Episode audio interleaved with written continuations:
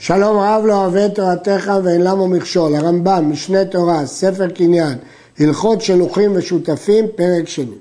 אין הגוי נעשה שליח לדבר מן הדברים שבעולם, וכן אין ישראל נעשה שליח לגוי לדבר מן הדברים, שנאמר, כן תרימו גם אתם.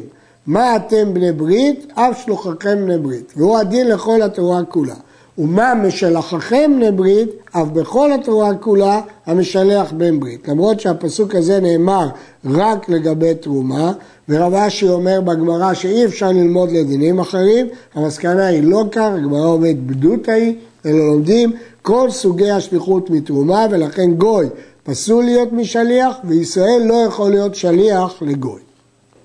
עושה אדם שליח איש או אישה, ואפילו אשת איש, ואפילו עבד ושפחה, אפילו אשת איש שהיא תחת בעלה, גם כן יכולה להיות שליח, ואפילו עבד ושפחה הם בני ברית, יכולים להיות שליח. הואיל והם בני דעת וישנם במקצת מצוות, הם לא כמו גויים שאינם במצוות, ונעשים שלוחים למשא ומתן. אבל מי שאינו בן דעת והם חרש, שוטה וקטן, אינם נעשים שלוחים. זה פשוט, כי צריך דעת בשביל להיות שליח. ולא עושים שליח אחד הקטן ואחד הקטנה. אחרי שוטה וקטן וכן קטנה לא נעשים שלוחים ולא עושים שליח, הם גם לא יכולים למנות שלוחים. לפיכך, השולח בנו קטן אצל החנווני ומדד לו בעיסר שמן ונתן לו את העיסר ואיבד את השמן ואת העיסר, חנווני חייב לשלם, שלא שלחו אלא להודיעו שהוא רוצה, הוא לא מינה אותו שליח.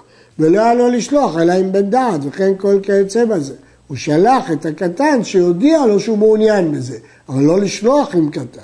ואם פירש ואמר לו שלח לי עם הקטן, הרי זה פטור, כיוון שהוא פירש בפירוש שהוא רוצה שהוא ישלח לו עם קטן, אז ודאי שהוא פטור.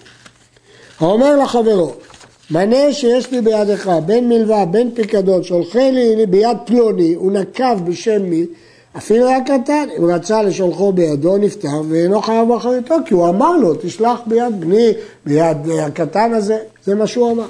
וכן שניים שייתנו ביניהם, שכל מי שירצה לשלח לחברו, משלח ביד מי שירצה המשלח. זה היה התנאי שלהם. הרי זה משלח ביד מי שיראה לו שהוא ראוי להוליך דבר זה. ואם עבד או נגנב בדרך או שכפר בו השליח, הרי המשלח פטור שכל תנאי שבממון קיים, וזה היה התנאי ביניהם. התנאי ביניהם היה שמישהו ירצה הוא ישלח. הרייבד מוסיף את שתי המילים ובשבועת הסד.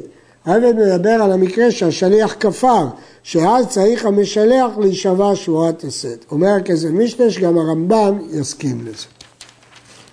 השליח שקנה או שמכר והודיע שהוא שליח בדבר זה לפלוני, אף על פי שמשך או המשיך ונמצא שעבר על דעת ושלחו, בטל המקח, הוא מחזיר, הוא הודיע מראש שהוא שליח. אז הקונה או המוכר, זה שמשך או זה שנתן לו למשוך, צריך להבין שזה על דעת המשלח. ואם יתברר בסוף שהוא עיוות, שזה לא דעת המשלח, אז הכל מתבטל. ואם לא הודיע שהוא שליח, נקנה המקח, כי מבחינת המוכר הוא הקונה שלו, ויהיה הדין בינו ובין זה ששלחו. המשלח יתבע אותו לשלם לו, מבחינת הקונה הוא מכר כי הוא לא הודיע לו שהוא שליח. ראובן שקנה שדה משמעון ואמר לו, ללוי קניתי אותה, אני שליח לקנות את זה ללוי, וכתב שטר מכר בשם לוי. וחזר ראובן ואמר לשמעון, לעצמי קניתיה, חזור וכתוב לי שטר מכר בשמי. אין כופים את המוכר לכתוב לו שטר אחר בשם ראובן. כיוון שבתחילה הוא אמר לו שהוא קונה את זה ללוי, הוא לא צריך לכתוב את זה למישהו אחר. ואם התנה עמו בתחילה ואמר לו, לעצמי אקנה. וזה שאכתוב שטר בשם לוי כדי שלא ידעו בי שאני הוא הקונה. בעצם אני הקונה, רק תכתוב בשם לוי, הרי זה כופה הוא לחזור ולכתוב לו שטר אחר בשמו, כי הוא הבין שהוא בעצם קונה לעצמו, רק באופן זמני הוא כותב את זה על שם לוי והוא הסכים. הסרסור, שליח הוא. אלא שהוא נותן שכר על שליחותו. סרסור שקונה מזה ומוכר לזה הוא בעצם שליח, הוא לא שותף. אלא שהוא מקבל שכר. לפיכך, נפקא מינה מזה שהוא שליח, אם שינה על דעת הבעלים, משלם מה שהפסיד, כמו כל מי שעיוות בשליחות. כיצד? הרי שנתן ראובן חפץ לשמעון הסרסור, ואמר לו, מכור לי זה, ואל תמכור בפחות ממאה. והלך ומכרו בחמישים, כיוון שהוא שליח שעיוות, משלם חמישים מביתו. מכרו במאתיים, הכל ראובן וכל כל כיוצא בזה, למדנו שאם יש רווח, הרווח למשלח. ראובן אומר, במאה אמרתי לך, והסרסור אומר, בחמישים אמרת לי, וכן בחמישים מכרתי. נשבע הסרסור שבועת התורה שרעודה במקצת. ואם כבר נתן לו החמישים, נשבע הסד שעשה שליחותו וזוכה הלוקח. הרייבד שואל, מדוע יש כאן שבועת מודה במקצת? התשובה היא, אה, הרמב"ם אומר בפירוש, שראובן אמר לו, במאה אמרתי לך, במנה נתתי לך, ולכן זה מודה במקצת. אבל אם כבר נתן לו את החמישים, הוא לא מודה במקצת, כיוון שעכשיו הוא לא מודה לו בשום סכום, ולטענתו הוא לא חייב לו יותר שום דבר. ואם ידע הלוקח שחפץ זה של ראובנו, שזה המוכר סרסורו, יחזיר החפץ לבעליו, ויחרים על מי שנתן לו רשות למכור בחמישים, או שרצה בחמישים וחזר בו אחר שקניתי. בעצם הוא צריך להחזיר, כיוון שמתברר שה...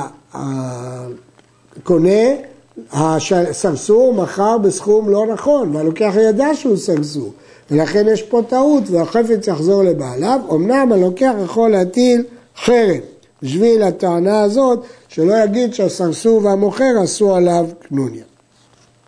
כל סרסור שהודיע ללוקח שחפץ זה הוא קרקע זו של ראובנת, שהוא לא מכר דבר שלו, הוא סרסור למכור בשכר דבר של השני. אחר שקנה הלוקח, אמר ראובן, איני רוצה למכור בדמים אלו. התחרט המשלח, זה מדי זול בשבילו. מחזיר הלוקח, שהרי לא פסק דמים ואמר לו בכור בכך וכך. כיוון שהוא לא פסק דמים ולא אמר לו בכור בכך וכך, הרי יכול לחזור בו. שואל הרייבד, למה הוא יכול לחזור בו? הרי הוא נתן לו רשות למכור. התשובה היא, כיוון שהוא לא אמר לו בכמה למכור, הכוונה במחיר השוק, אבל אם הוא נתן לו פחות ממחיר השוק, זה לא חל. וכל סרסור שאבד החפץ מידו או נגנב או נשבר, חייב לשלם לפני שהוא נושא שכר. הדין של סרסור מקביל לשומר שכר, היות שהוא מקבל שכר על הסרסרות שלו. כיוון שהוא שומר שכר, הוא חייב בגניבה ואבדה. הלוקח כלים מבית האומן לשגרן לבית חמיר. בתור מתנה. ואמר לו, אם מקבלים אותם ממני, אני נותן את זה, ואם לא, אתן לך שכר מועט. אם יקבלו את זה, אז תקבל את השכר שלהם, ואם לא, אני אחזיר לך את הכלים ואתן לך קצת שכר על זה שהתפארתי בינתיים בכלים הללו. ונאנסו בהליכה, הרי זה חייב לשלם. כיוון שהוא קצץ את דמיהם, נחשב כאילו קנה אותם מן האומן וכל ההפסד שלו, בגלל שקצב את דמיהם. אמנם שואל המשנה למלך, למה הרמב"ם לא אמר בפירוש שהוא קצב את דמיהם. ואם נאנסו בחזרה, לא הסכימו לקבל ממנו, אז הסיכום היה שהוא לא קונה אותם, הוא מחזיר אותם, אבל הוא יקבל, אה, ישלם קצת, דינו כשומר שכר. למה דינו כשומר שכר? כי יש לו שכר שהוא נהנה והתפאר בינתיים בכלים האלה.